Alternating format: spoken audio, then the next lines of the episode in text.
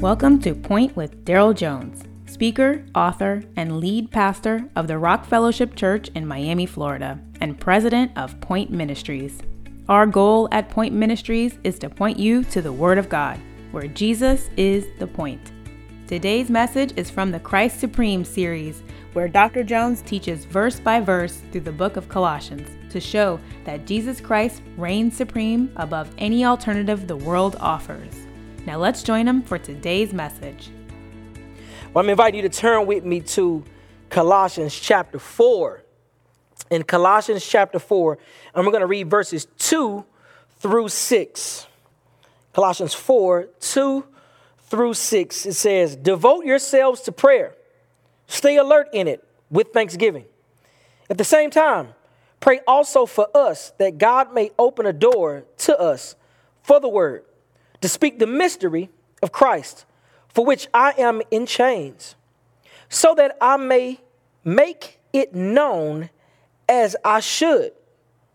Act wisely toward outsiders, making the most of the time. Let your speech always be gracious, seasoned with salt, so that you may know how you should answer each person. You may have experienced this personally, or you may have seen it depicted on a movie or a TV show. But it's interesting when someone is on their deathbed and they have loved ones around them and they have the opportunity to give their kind of closing words, the last thing they want people to remember, the last thing they want people to do. Usually, what comes to mind is kind of what's most important on their hearts, kind of the main thing of it all. Now, that can sound a little morbid, but it's in those moments where you kind of get to the end and you start to realize what, what's most important.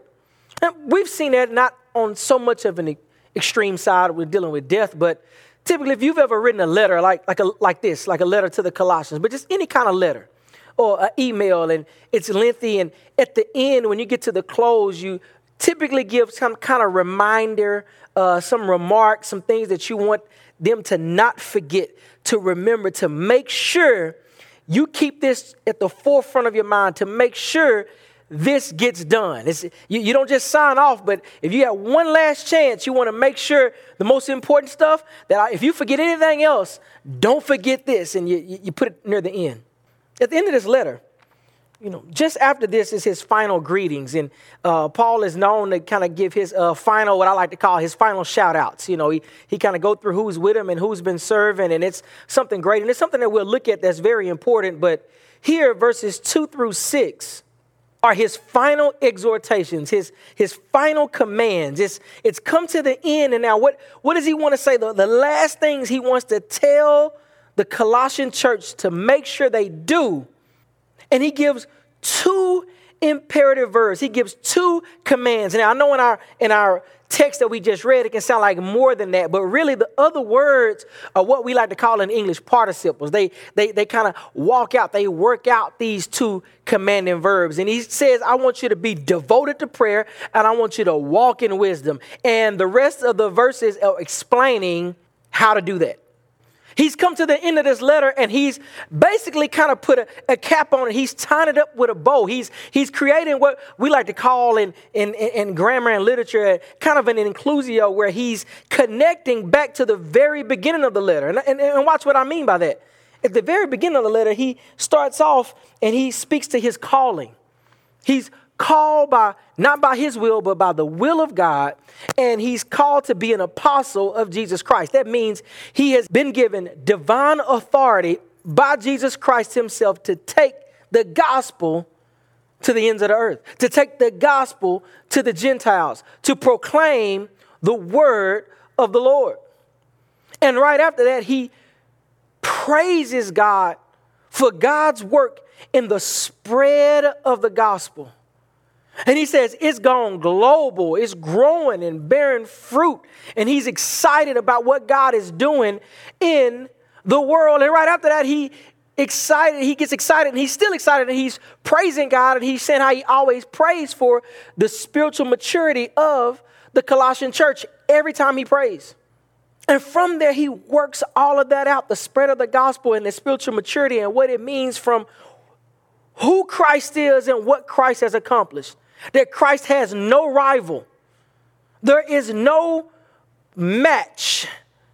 There is no better option. There is no alternative when it comes to Jesus Christ. He is the truth. He is Lord. He is Creator Himself. And He works out what Christ has done in the body of Christ and who we are. And He comes to the end and He kind of goes right back and He's dealing with the spread of the gospel.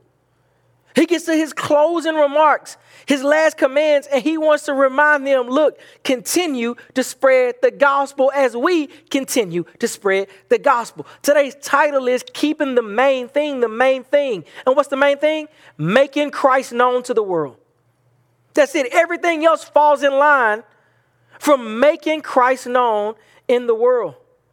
And he says right at the beginning of verse 2 devote yourselves to prayer, meaning the spread of the gospel, the expansion of the kingdom of God requires, it calls for devoted prayer. Now, when you think about devotion, I want you continuously devoted because the way he uses this word here is something that's ongoing. It's not just a one time thing, it's not an every now and thing, every now and then type of event. It is something that is continuous, it is a lifestyle. And then he works out what this kind of prayer is supposed to be, what it's supposed to look like. He says that this devotion to prayer carries you being alert, you being wide awake, you being fully aware of what God is doing, anticipating the return of Christ. That word that's used there is one that's a lot of times used when it's referring to the anticipation of Christ's return so that we may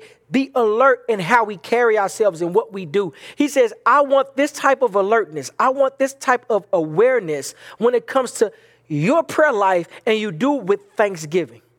I love that because gratitude is all throughout this book. All throughout. And he continually points us to thanking God for what he's done, thanking God for saving us. There's a lot of things we've been grateful for.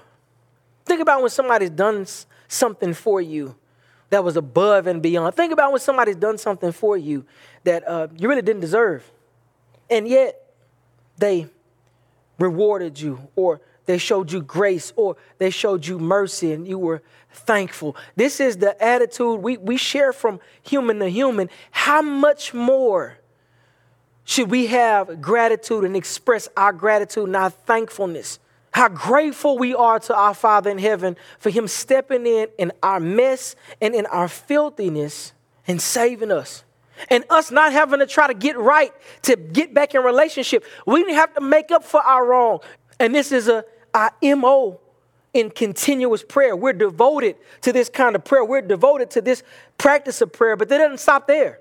Because Paul, remember, he when he wrote this letter earlier, he, he named some people. He, he kind of got an entourage with him, so to speak, you know. And he's speaking towards those serving in the ministry, those that are serving in the teaching and, and pastoral and, and, and evangelistic ministries. Himself, Apostle Timothy, his, his son in the ministry, uh, Epaphras, who's bringing the letter, along with Onesimus, who's now given his life to Christ, who is part of the house of Philemon, and they're bringing both letters, Colossians and Philemon, with him. You know, he's saying, Pray for us. Now, remember, Paul's in jail. He says, Pray for us that God may open a door for us to speak the word.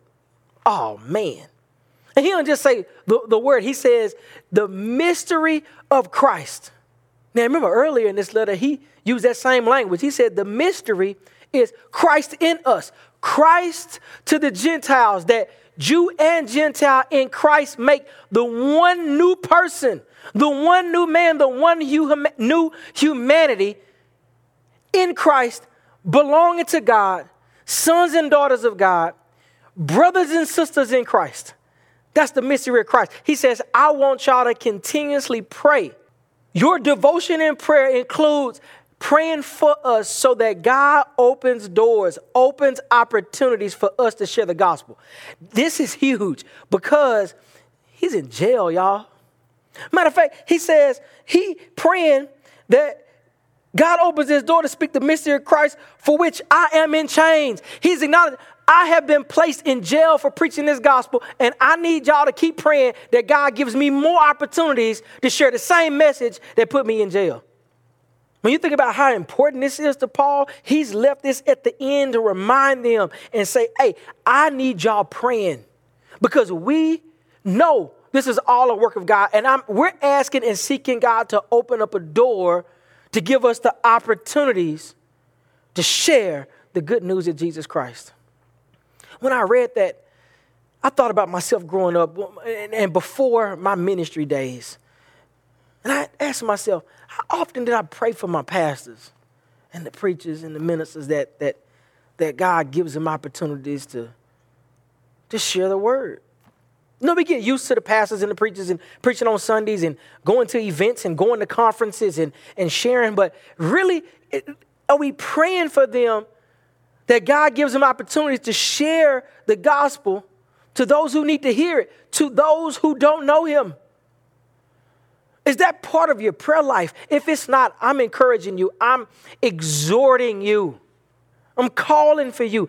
Make this part of your prayer life. For, for your pastor, for Rock Fellowship, y'all pray for me. If you're not part of the Rock Fellowship and you're part of somewhere else, pray for your pastors. Pray for the spiritual leaders that God continues to open doors so that they can share the good news of Jesus to those who don't know him. And part of this prayer is, he says, so that I may make it known as I should. We hope this message is blessing you today. Before we continue, we want you to know about Point Ministry resources. Please visit daryljones.org. That's D A R Y L jones.org and subscribe to receive our Refuel devotional and view other discipleship materials. Our goal is to point you to the Word of God, where Jesus is the point. Now let's rejoin Dr. Jones for the rest of today's message. He speaks to an, an oughtness, that, that there's a specific message that needs to be shared.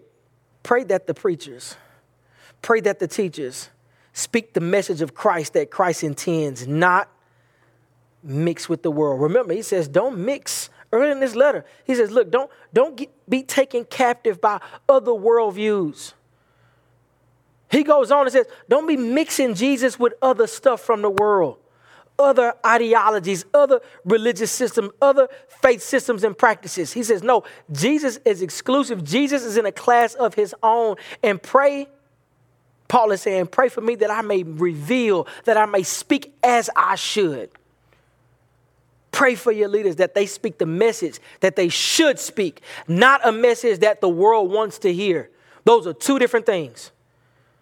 Paul says in another letter that they, they'll, the time will come that they'll gather themselves teachers to, to, to tickle their itching ears. The world wants their own teachers, and they will laud them up. They will applaud them. They will prop them up and celebrate them. But no, we who bring the message of Christ, who teach and preach on behalf of Christ, to point you to Christ. May we always speak what we should. And you know what? We need you praying for us. He says, I, I know this is a work of God. He says, God, I, I need the Lord to open doors. Pray that the Lord will open the door. Pray that the Lord will give opportunity. That he puts us in front of the people that we need to speak to, and then that we say what we need to say in the moment. You know what's amazing about this? He doesn't just keep it on him and the, the kind of uh, vocational ministry, you know, the, the quote unquote professional ministers, you know, the, the experts. He moves on in verse 5 to the church, to the saints.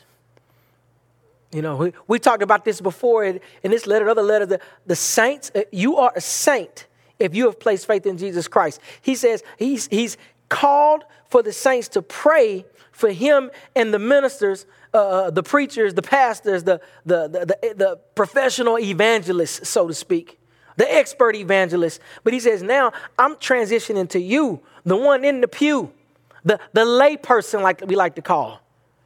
New Testament calls you a saint, so I'm gonna call you saints. To the saints, he says, command, act wisely towards outsiders, making the most of the time. Let your speech always be gracious, seasoned with salt, so that you may know how you should answer each person. He transitions from his role and those serving in ministry with him to now your role as a saint in the mission of God. And he says, act wisely towards the outsider. The outsider he's speaking of, that's just another way of saying the unbeliever.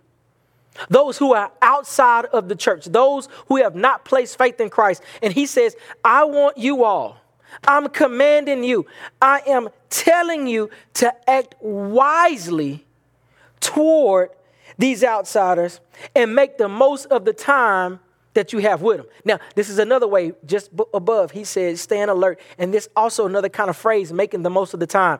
Uh, in the sister letter in Ephesians, he says, making the most of the time because the days are evil. This is another way of speaking towards the opportunities and time that we have, and we don't know how long it's going to be until Christ comes back. And he says, I want you to walk in wisdom earlier, we see that this wisdom only comes from Christ. I want you to walk in the mind of Christ amongst, towards unbelievers, that you may make every opportunity to show them Christ. Have you thought about your life like that? Like, really think about it. Like, re- really think about it. When we think about how we spend our time, you know, we carve out time all the time. Some of us, we set a schedule. You know, and, and during the day, we're going to spend so much time doing this and so much time doing that. Some of us, we, we schedule in like some of, hey, I got, at this time, I'm going to work out. I, got, need to, I need to eat at these times. This time, you know, I got to go to work at this time. Uh, I'm going to study. I'm going to read at this time. I'm going to watch my shows at this time. Now, what's amazing is how much time we can lose or how much time we can waste uh, as we scroll on social media, as we sit there and watch Netflix, Hulu, Vudu, Disney Plus. He's giving them a call and he says, You need to act wisely with the time you have. And right here, he's saying how you interact with the outsiders. Are you making Christ known to the unbelievers? And are you doing it with intention? Because Christ coming back, we don't know when. We don't know the day or the hour. We don't know how long we have. I don't know if I'm going to still be on this earth when he comes back or if my life will be gone. I may pass away. Am I making the most of my time? Or are you making the most of your time? Pray for wisdom. He says, act wisely. When we think about wisdom, it's knowing what to do, what not to do, when to do it, and when not to do it. In the Old Testament, it talks about wisdom is not just knowledge, but it's knowledge applied. You met people before that are real book smart, but then in life they not they don't have a lot of common sense. You know, they don't they don't have a lot of wisdom. They can memorize stuff, they know information, but they just don't know how to make it work. And you may have met some people that don't have any degrees, but man, they know how to make things work. That, that, that's the difference between uh, intelligence and what we like to call wisdom. He says, during this time you have, act wisely. This, this, this comes with the understanding that when you're with this unbeliever, whoever it is, person A, you know how to engage him, how to act with him. And when you're in person B, it may not be like you do with person A, and you know what to do and how to act in the moment. And I love this because he's saying that your life, because he says it's this walk, it's your lifestyle, it's your MO, it's how you live. He says it's your life. So your life to the outsider is to be a sermon. You are to be displaying the gospel of Jesus Christ with your life. But he doesn't just end there. He says, Let your speech always be gracious, seasoned with salt, so that you may know how you should answer each person. This is part of the walk. He says that your walk matches your talk. Oh my goodness. He says, you know, when your walk don't match your talk, it's like wearing mismatched clothes. You look a fool, right? Well, it's even worse because eternity is at stake. He says, walk wisely, walk in wisdom. And what's connected with this walk and this lifestyle is that your words be gracious. One of the most unfortunate things is how people who profess Christ use their words to just tear people down. See, it's one thing to speak against sin. It's one thing to condemn sin. It's a whole other thing to beat somebody up with your words. It's a whole other thing to bully somebody with your words. He says your speech needs to be gracious. Hey, now, that, that, that's that word grace. It's, it's, connected with that word grace. It has that root. That means uh, reward and giving what's not deserved, meaning the words that we speak, it's not what anybody deserves. We're going to give them what God has to give them. And I'm doing it in my words. The words I'm choosing, how I'm saying, he says, in season with salt. He's saying, our words are not to be uh, insipid, it's to be winsome, it's productive, it's impacting, it's preserving. Are you using your words like that? Have you thought about that? Have you thought about your speech? What comes out of your mouth and what you type on the keyboard, what you, what you post on your smart devices. Are your words gracious? And remember, he, he's talking to the outsider. We looked at a whole lot of verses in this book of Colossians that talked about how we treat one another. Right now, he's talking about how we interact with the unbeliever. And he says, we do this so we know how to speak to each person. Again, with wisdom, we know how to interact, how to act with different folk. Also, we know how to talk to different folk. I understand what I need to say to this person because this person has this understanding. Walk in wisdom. It's about your commitment to ongoing conversation, dialogue with your Father in heaven, and it's connected to your lifestyle of living out the gospel and verbally sharing the good news of Jesus Christ.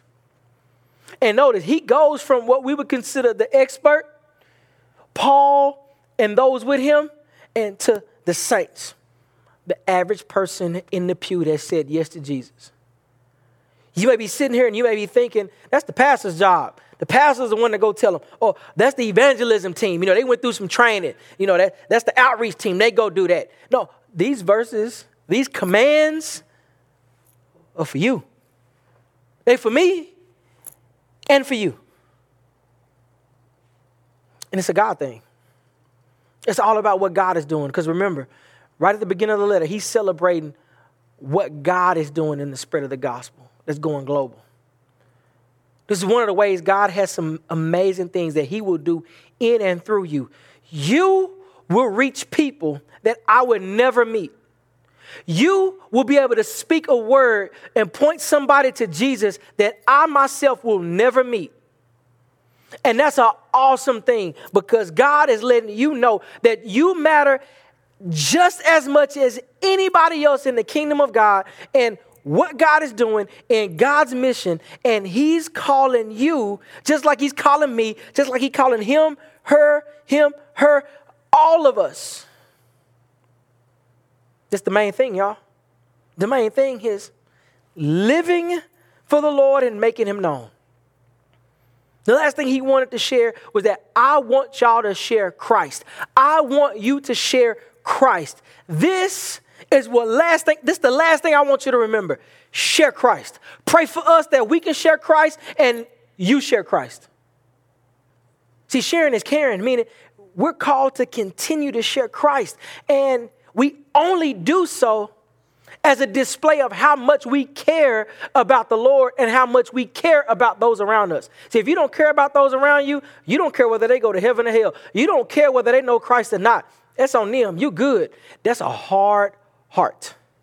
That is not the heart of Christ. But when you care about the things of Christ, when you have the heart and the mind of Christ, when you care about the Lord, when you love the Lord and your heart is full of the Lord, then you care about others and you want to share what you have. You want to share the joy of the Lord that you have. You want to share the forgiveness of sin that you know. People walking around and don't even know the forgiveness of sin. They don't know the joy of the Lord. They don't know the peace of Christ that me and you walk with day by day of how we can deal with all the craziness around us. They don't know that peace. They don't know that joy. They don't know that contentment. And you know what? They only come to know it as we share it. Sharing is caring. let's make sure we keep the main thing the main thing. Let's not say yes to Christ and then think about building our own kingdom and our, our own lifestyle and our own, I'm good and I'm just going to enjoy the Lord. No, enjoy the Lord and invite others to enjoy the Lord with you. Thank you for listening to Point with Daryl Jones. This was just one part from the Christ Supreme series, where we learn Jesus Christ has no rival and that he reigns supreme. If this ministry has blessed you and you would like to partner with Point Ministries, please visit daryljones.org. That's D A R Y L Jones.org. Your financial generosity keeps us on the air, and we are grateful for your faithfulness. Also, if you would like to hear more from the Christ Supreme series, please visit daryljones.org.